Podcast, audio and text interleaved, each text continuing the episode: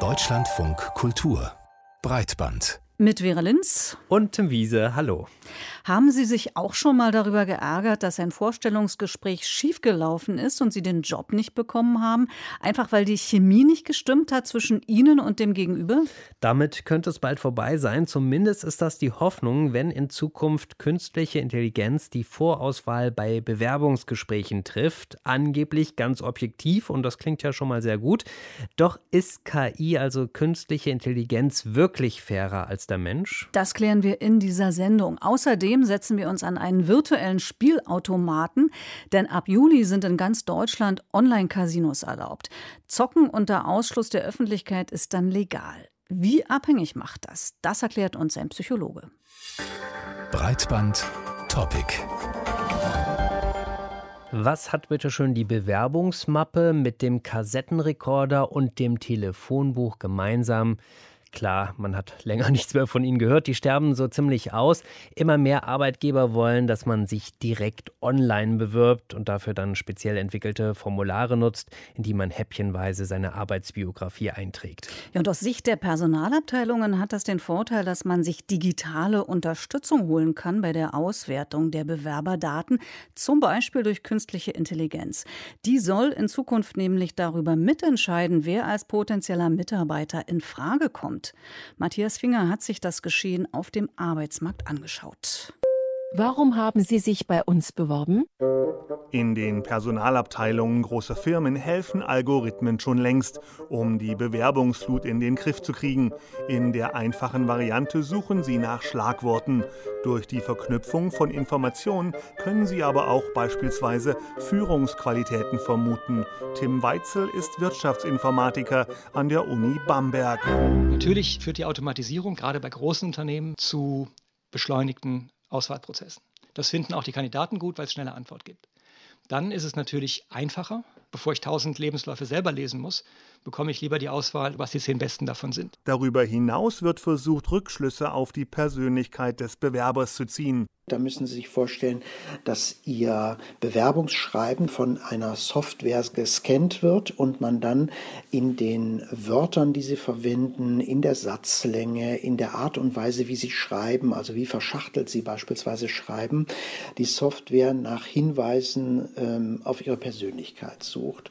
Erklärt Wirtschaftspsychologe Uwe Canning von der Hochschule Osnabrück. Aber auch Bewerbungsgespräche werden bereits von Maschinen geführt. Computer fragt, Mensch antwortet. Aus welchem Grund wollen Sie Ihren derzeitigen Arbeitgeber verlassen? Kameras analysieren dabei auch Sprache, Tonalität, Mimik und Gestik und erstellen so Persönlichkeitsprofile. Die sollen Hinweise auf die Eignung für eine Stelle geben. Es gibt Anbieter, die sagen, wir können 30 auch spezifischere Merkmale messen. Ich lege also den Kunden das vor und dann sollen die einfach sagen, wie viel wovon wollen die haben. Ne? Also wie extravertiert muss jemand sein, wie leistungsorientiert, wie gewissenhaft. Klingt gut. Allerdings erinnert das an digitale Kaffeesatzleserei. Sowohl die Art und Weise, wie ich spreche, als auch die Körpersprache verraten sehr, sehr wenig, man könnte auch sagen, so gut wie gar nichts über meine Persönlichkeit. Und das ist sozusagen das Grundproblem, das diesen Ansätzen zugrunde liegt, dass sie auf Daten zurückgreifen, von denen wir wissen, dass da wenige Information über die Persönlichkeit drinsteckt. Weil sie die Persönlichkeit nicht wirklich wahrnehmen kann, haben viele Bewerber Angst, von der Maschine aussortiert zu werden. Allerdings liegen darin auch Chancen. Wir wissen, dass Menschen unter jeder Menge Wahrnehmungsverzerrungen leiden, die dazu führen, dass auch offene, ehrliche Menschen bevorzugen oder diskriminieren auf eine Art und in einem Ausmaße, die einem selber gar nicht bewusst ist. Die Gründe dafür sind evolutionsbiologischer Art. Instinktiv favorisieren wir Menschen, die uns ähnlich sind. Großen Leuten trauen wir eher Führungsaufgaben zu. Und schöne Zeitgenossen bekommen sowieso einen Bonus. Maschinen hingegen haben keine Vorurteile, oder? Warum denken Sie, die richtige Besetzung für diese Stelle zu sein? KI-gestützte Programme bergen eigentlich ein großes Potenzial in sich, denn mit Hilfe dieser Software lassen sich riesige Datenmengen verarbeiten und so die Hoffnung, die Ergebnisse könnten dabei helfen, bessere Entscheidungen zu treffen. Doch geht diese Idee wirklich auf? Wir gucken uns heute ein konkretes Beispiel an. Wie gerecht urteilt künstliche Intelligenz, etwa wenn es um die Auswahl von Bewerberinnen und Bewerbern geht, also bei einem Job? Werden Computerprogramme klassische Bewerbungsgespräche ablösen möglicherweise? Das hat sich ein Rechercheteam des Bayerischen Rundfunks gefragt und hat die KI eines Anbieters aus München getestet. Oliver Schnuck ist einer der Redakteure, der für die Recherche mitverantwortlich war. Wir haben ihn gefragt, wie so eine KI, die die Auswahl von BewerberInnen erleichtern soll, eigentlich arbeitet. Also die Entwickler der KI geben an, dass die Software Mimik, Gestik und Sprache analysiert. Das heißt, das Ganze extrahiert aus den Videos und davon ausgehend Persönlichkeitsprofile erstellt. Da spielt das sogenannte Big Five-Modell eine Rolle. Also das ist ein Modell zur Persönlichkeitsanalyse. Vielleicht können Sie kurz mal erklären, was es damit auf sich hat. Es ist tatsächlich ein in der Psychologie äh, anerkanntes Modell, in dem, mit dem Persönlichkeit eingeschätzt werden kann. Das sind dann Dimensionen wie Offenheit, Gewissenhaftigkeit oder eben auch Neurotizismus. Und in der Theorie lässt sich quasi jede Person in diesen fünf Dimensionen beschreiben, wie stark die jeweils ausgeprägt sind. Und was ist dann die Grundlage für diese Analyse? Also was wertet die KI genau aus? Aussehen oder Mimik, Intonation? Welche Eigenschaften spielen damit rein? Die Grundlage sind eben Mimik, Gestik und Sprache erstmal, zumindest laut den Entwicklern dieser Software. Es ist so, dass es einen Trainingsdatensatz gibt. Das sind mehr als 10.000 Videosequenzen, die da aufgezeichnet und ausgewertet wurden und in denen eben genau das passiert ist, nämlich dass Personen bewerten, wie andere Personen in diesen Videosequenzen auf sie wirken, und zwar anhand dieser fünf Persönlichkeitsdimensionen. Im Prinzip sprechen wir ja da nur über äußerliche Merkmale. Warum sollen denn diese Merkmale, also Mimik, Gestik, etwas über die Persönlichkeit einer Bewerberin oder eines Bewerbers aussagen? Das ist eben auch einer der Kritikpunkte der Experten, mit denen wir in diesem Feld auch gesprochen haben, ähm, wo eben auch ein Stück weit in Frage gestellt wird, inwiefern das denn überhaupt sinnvolle Indikatoren sind, die dann auf spätere Job-Performance eben auch ja, schließen lassen. Und wie wurde das begründet? Also wie hat man das erklärt? Das, was hier diese Software ermittelt oder eben auch was die, die Grundlage dieser Persönlichkeitsprofile aus diesen Trainingsdaten ist, ist ein sogenanntes verhaltensbasiertes Persönlichkeitsprofil. Also sprich, wie Personen auf andere Personen wirken. Und es gibt eben auch Forschung, die nahelegt, dass es quasi auch Hinweise darauf geben kann, wie die Persönlichkeit einer Person ist und wie das eben auch mit der späteren Leistung im Job zusammenhängt. Aber das ist durchaus umstritten und da gibt es äh, eben auch Experten, die das Ganze in einen ganz anderen Kontext stellen und sagen, das ist sehr fragwürdig, wenn man das äh, als Grundlage für die Entscheidung von Einstellungen und Persönlichkeitsprofilen hernimmt. Sie haben jetzt ausprobiert, ob man diese KI irgendwie beeinflussen kann. Wie sind Sie da vorgegangen? Wir haben uns natürlich auch erstmal einige Fragen gestellt. Und zwar, auf was äh, reagiert denn diese KI überhaupt? Welche Faktoren spielen eine Rolle? Und wir sind dabei so vorgegangen, dass wir versucht haben, immer einen einzelnen Faktor quasi zu verändern und alle anderen Faktoren in dem Video gleichzulassen und dann daraufhin zu gucken, inwiefern oder ob überhaupt die KI auf diese Veränderungen reagiert.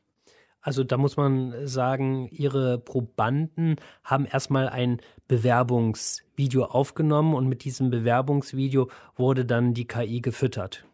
Genau, und die Probanden haben Bewerbungsvideos aufgenommen. Wir hatten da zwei verschiedene Arten, wie wir das getestet haben. Zum einen haben wir mit einer Schauspielerin gearbeitet, die im Endeffekt sich wie auf eine Rolle vorbereitet hat, einen Text quasi auswendig gelernt hat und den dann auf die immer gleiche Art und Weise wiedergegeben hat, nur eben, dass wir verschiedene Faktoren verändert haben, wie zum Beispiel Accessoires, die sie getragen hat, sei es äh, ein Kopftuch oder eben eine Brille. Und im anderen Versuch hatte sie zum Beispiel eben äh, keine Brille und kein Kopftuch auf. Und das haben wir dann danach verglichen.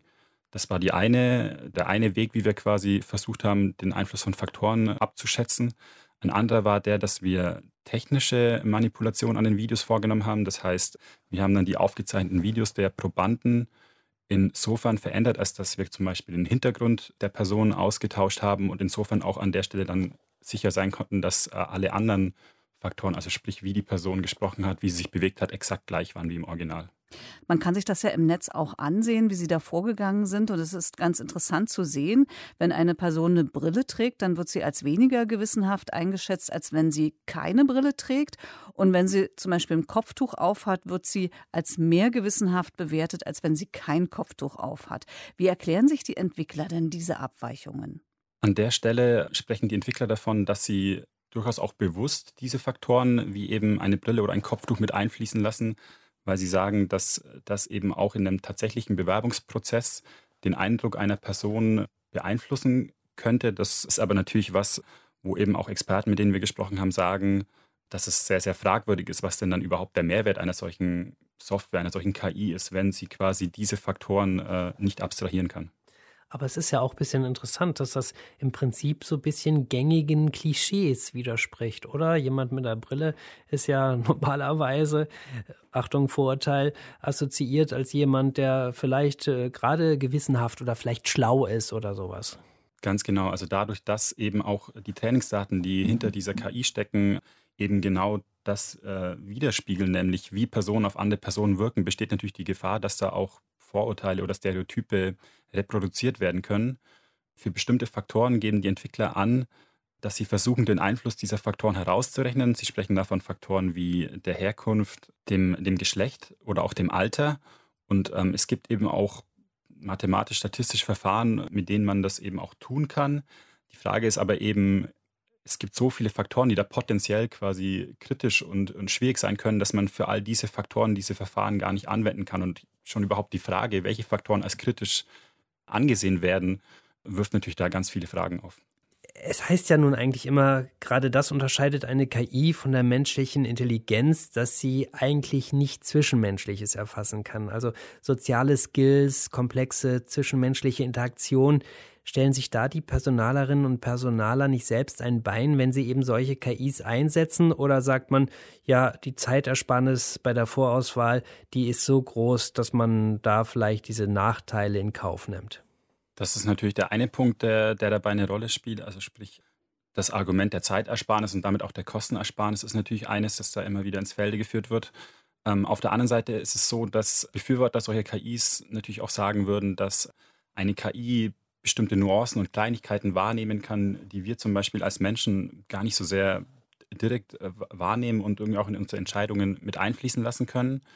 Das ist aber natürlich auch gleichermaßen eines der großen Probleme, sprich, es ist eben nicht klar, weshalb eine KI zu einem bestimmten Urteil kommt. Und es ist sehr, sehr schlecht nur nachvollziehbar, stand jetzt. Und das ist auch ein großer Punkt der Kritik und auch ein Forschungsansatz, der stark, dem gerade eben noch stark nachgegangen wird, nämlich, dass man versucht, die Entscheidungen der KI oder dieser künstlichen Intelligenzen nachvollziehbarer zu machen. Sie haben sich ja die Software einer Münchner Firma angesehen. Wie repräsentativ ist die eigentlich? Wir haben natürlich mit Experten auch aus den Bereichen der, der künstlichen Intelligenz, des maschinellen Sehens gesprochen und bestimmte Punkte und Schwierigkeiten, an die auch diese Software stößt, sind bekannt aus der Wissenschaft. Ähm, auf der anderen Seite gibt es aber mittlerweile schon durchaus auch Ansätze, wie man zum Beispiel das Extrahieren von Mimik und Gestik, auch unabhängig zum Beispiel von Dingen wie ähm, Kleidung oder Accessoires, man auch besser an der Stelle schon extrahieren kann und da auch quasi, was die Forschung angeht, eigentlich schon auch ein bisschen mehr möglich werde mittlerweile. Wir haben jetzt über die Problematiken äh, gesprochen. Unter welchen Bedingungen könnten denn KIs tatsächlich ein Baustein zu mehr Objektivität sein? Unter dem Wissen, dass es mittlerweile eben auch statistische Verfahren gibt, mit denen man den Einfluss einzelner Faktoren tatsächlich auch kontrollieren und äh, versuchen kann, ihn herauszurechnen, gibt es da natürlich schon auch Möglichkeiten, die ähm, in die Richtung gehen, dass man damit auch äh, positive Effekte erzielen kann. Aber das ganze Thema der Nachvollziehbarkeit von Entscheidungen, dass nicht ganz klar ist, warum welche Entscheidungen getroffen werden und damit eben auch potenziell diskriminierende Faktoren eine Rolle spielen können, dass aber auch eben erstmal überhaupt man sich die Frage stellen muss, welche Faktoren denn überhaupt diskriminierend sein können. Da kommt dann auch die Frage ins Spiel, was auch immer wieder diskutiert wird in diesem Kontext, nämlich wer entwickelt denn überhaupt eine solche Software? Sind die Teams divers? Können die überhaupt erfassen, welche Faktoren potenziell gefährlich oder diskriminierend sein können? Das spielt dabei natürlich auch eine große Rolle. Kann man denn sagen, dass eine bestimmte Gruppe von Menschen diskriminiert wurde mit dieser Software, dass da bestimmte Muster deutlich werden? Das haben wir tatsächlich in der Form nicht festgestellt. Also was wir eben gesehen haben, ist, dass die, die Unterschiede nicht wirklich systematisch waren. Also dass wir in erster Linie mal festgestellt haben, dass es einen Unterschied macht, dass man aber in diesem Sinne die Software nicht manipulieren kann, also dass sie nicht immer gleich reagiert auf dann zum Teil auch gleiche oder ähnliche Veränderungen sagt Oliver Schnuck. Er hat mit Kolleginnen und Kollegen vom Bayerischen Rundfunk recherchiert, wie zuverlässig KI, also künstliche Intelligenz, bei der Auswahl von Bewerberinnen und Bewerbern ist. Ja, und wenn Sie sich die Ergebnisse der Recherche und zum Beispiel die Bewerbungsvideo aus dem Test anschauen wollen, dann finden Sie den Link auf breitband.deutschlandfunkkultur.de. Nun schauen wir mal auf den afrikanischen Kontinent. Auch dort wird in den unterschiedlichsten Bereichen mit künstlicher Intelligenz gearbeitet. Und das Problem hier, das könnte koloniale Strukturen weiterführen. Das ist zumindest die Befürchtung, denn meistens werden diese Programme eben von Menschen aus westlichen Industriestaaten entwickelt. Eine logische Folge könnte da sein, dass diese Software vor allem den Bedürfnissen dieser Person entspricht. Das richtet möglicherweise mehr Schaden als Nutzen an zumindest wenn solche Systeme unkritisch von anderen Ländern genutzt werden. Pia Behme hat für uns mit zwei Wissenschaftlerinnen gesprochen, die die Dekolonisierung künstlicher Intelligenz fordern. Kenias Digitalisierung gilt in Europa immer wieder als Vorbild für den Versuch, Armut durch Technik zu besiegen. Per SMS an der Supermarktkasse bezahlen, Geld sicher zu Verwandten schicken und mit wenigen Klicks sofort einen Kredit bekommen. Ein reguläres Bankkonto oder ein Smartphone werden nicht gebraucht. Fintech-Startups wie Safaricom oder Thaler werden dafür gepriesen, so auch den KenianerInnen Zugang zum Finanzsystem zu ermöglichen, die kein Bankkonto haben. Doch die Realität sieht weniger rosig aus. Eine der Folgen, die wir hier sehen, vor allem in Kenia und generell in Ostafrika, ist, dass die Leute bankrott gehen. Sie haben Kredite aufgenommen, die sie nicht zurückzahlen können.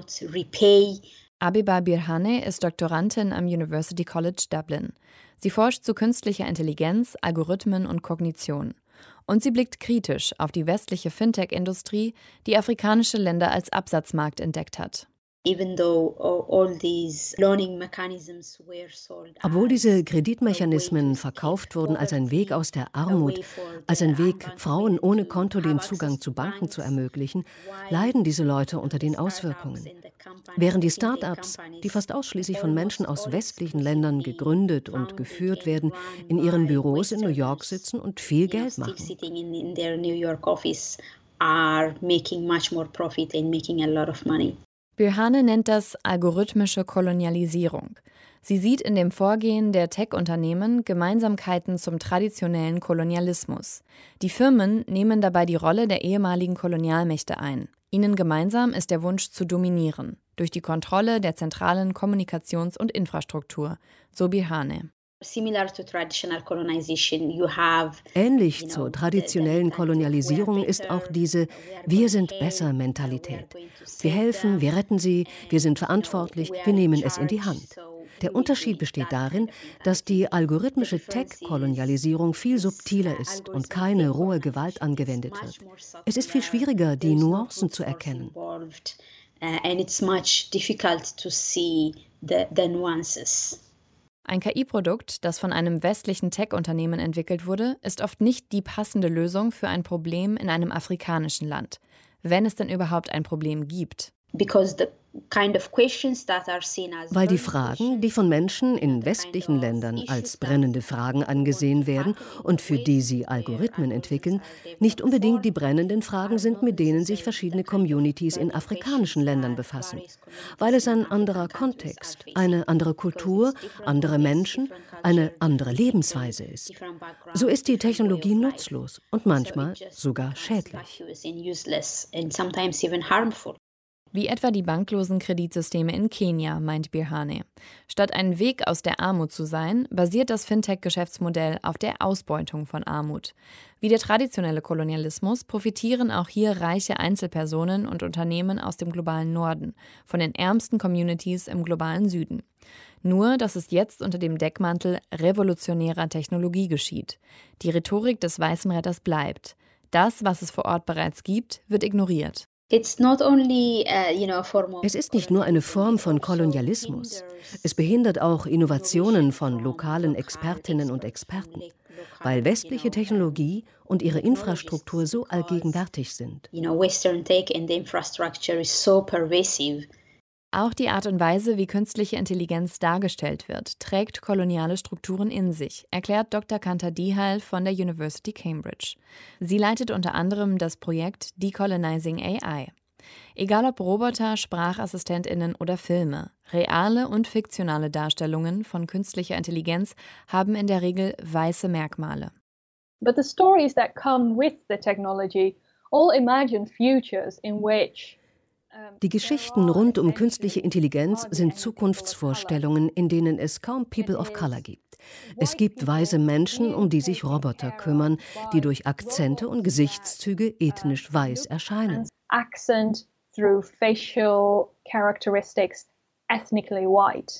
Die in Hongkong entwickelte Sophia ist eine menschenähnliche KI, die 2017 viele Interviews gab und die saudi-arabische Staatsbürgerschaft erhielt. Damit ist sie der erste Roboter weltweit mit einer Staatsbürgerschaft. Und sie sieht aus wie eine weiße Frau.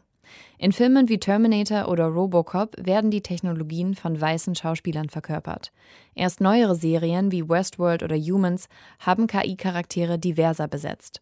Auch Stockfotos zeigen häufig Roboter in der Farbe weiß, wenn nach Bildern für KI gesucht wird. Which looks in no way like was in keiner Weise so aussieht wie das, was der Nachrichtenartikel tatsächlich behandelt, also zum Beispiel Fintech, Blockchain oder Drohnen oder allgemeiner künstliche Intelligenz. Die Abkürzung für KI ist also ein kaukasisch aussehender weißer Plastikroboter. Wenn künstliche Intelligenz also als eine weiße Person dargestellt wird, wird auch Intelligenz mit weißen Menschen assoziiert, so Dihal.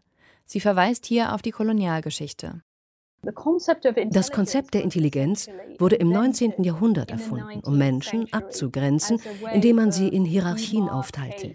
Intelligenter zu sein bedeutete, dass jemand menschlicher war. Und das bedeutete, dass Frauen und People of Color als weniger intelligent und daher weniger menschlich angesehen wurden.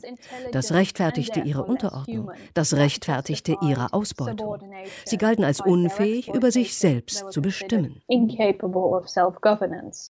Weder Abeba Birhane noch Dr. Kanter Dihal sehen das Problem in künstlicher Intelligenz selbst. Es geht vielmehr darum, die Technologie so einzusetzen, dass nicht nur westliche Tech-Unternehmen von ihr profitieren. Wenn der Wunsch ist, dass KI afrikanischen Ländern nützt, dann sollte der Ausgangspunkt sein, dass man dorthin geht und lernt, was es dort bereits gibt. Vielleicht brauchen die Leute das Zeug, das man entwickelt, gar nicht. 2018 hat Google mit Landwirtinnen und Wissenschaftlerinnen in Tansania zusammengearbeitet, um zu verstehen, welche Schwierigkeiten es dort bei der Lebensmittelproduktion gibt. Ein Problem ist etwa, dass die Cassava-Pflanze anfällig für Krankheiten ist. Sie entwickelten also eine KI, die frühzeitig Krankheiten erkennen kann und die auf den Handys der Landwirtinnen ohne Internetzugang funktioniert. Man sollte mit dem anfangen, was der Kontinent bereits bieten kann, anstatt anzunehmen, dass das nichts ist oder dass es nur Probleme, Krankheiten und Hungersnot gibt. All diese negativen Stereotype. Man sollte damit anfangen, die zu entfernen.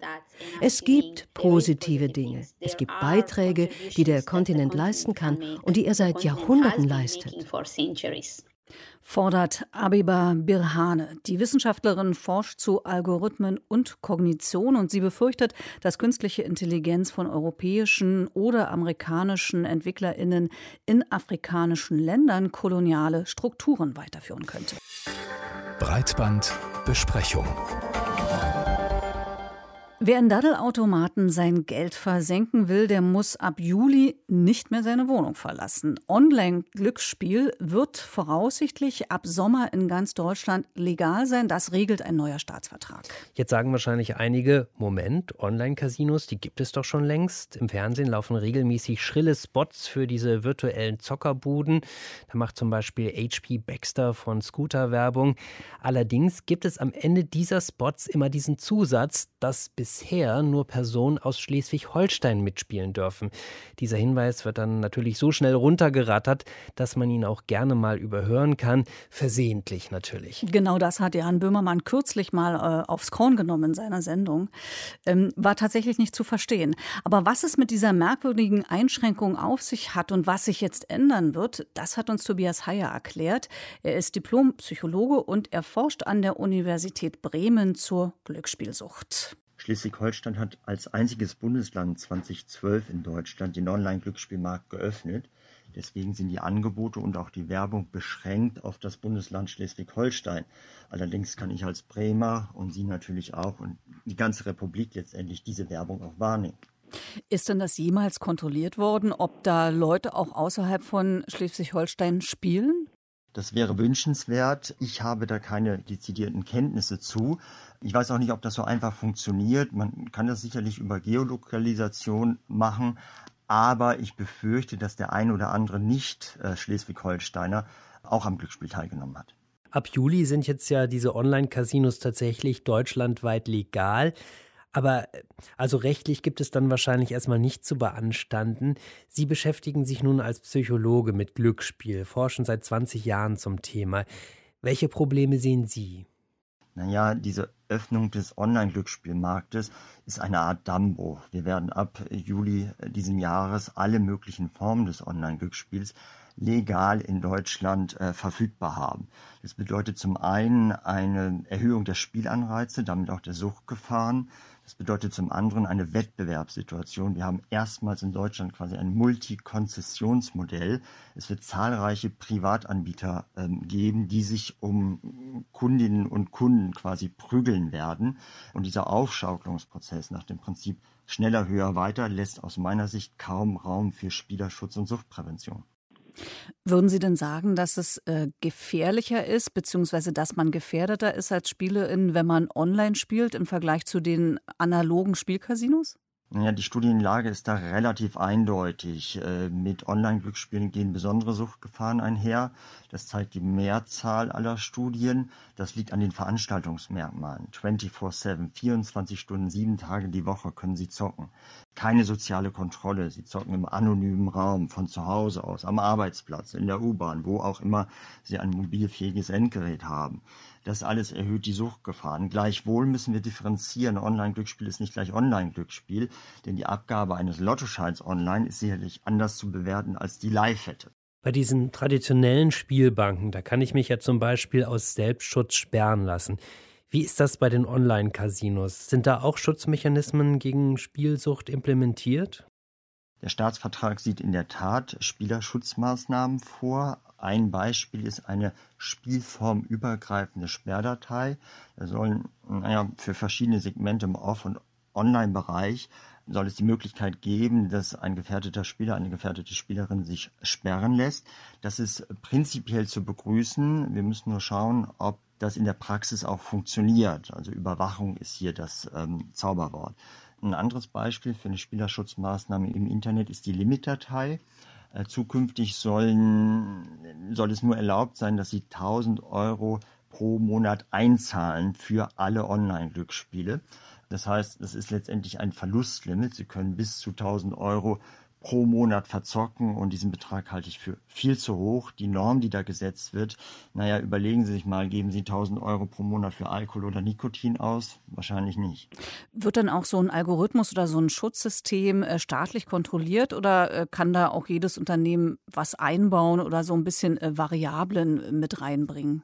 Es gibt auch ein sogenanntes Früherkennungssystem, das implementiert werden soll. Hintergrund ist, dass Sie im Internet jeden Mausklick dokumentieren können. Ähm, sie sind vollständig transparent. Ähm, das gesamte Spielverhalten wird dokumentiert und das kann man auf der einen Seite nutzen aus Anbietersicht zum Player-Tracking, also Spieler auszunehmen letztendlich, gezielt Werbung beispielsweise zu schalten.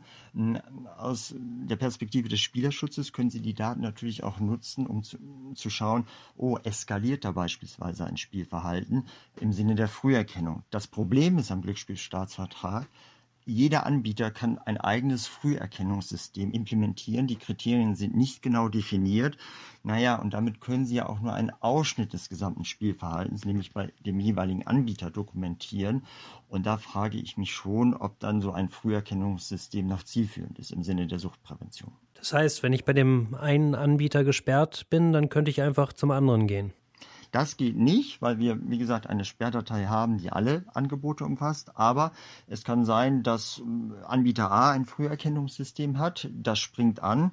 Bei Anbieter B springt es aber nicht an, obwohl sie dasselbe Spielverhalten zeigen.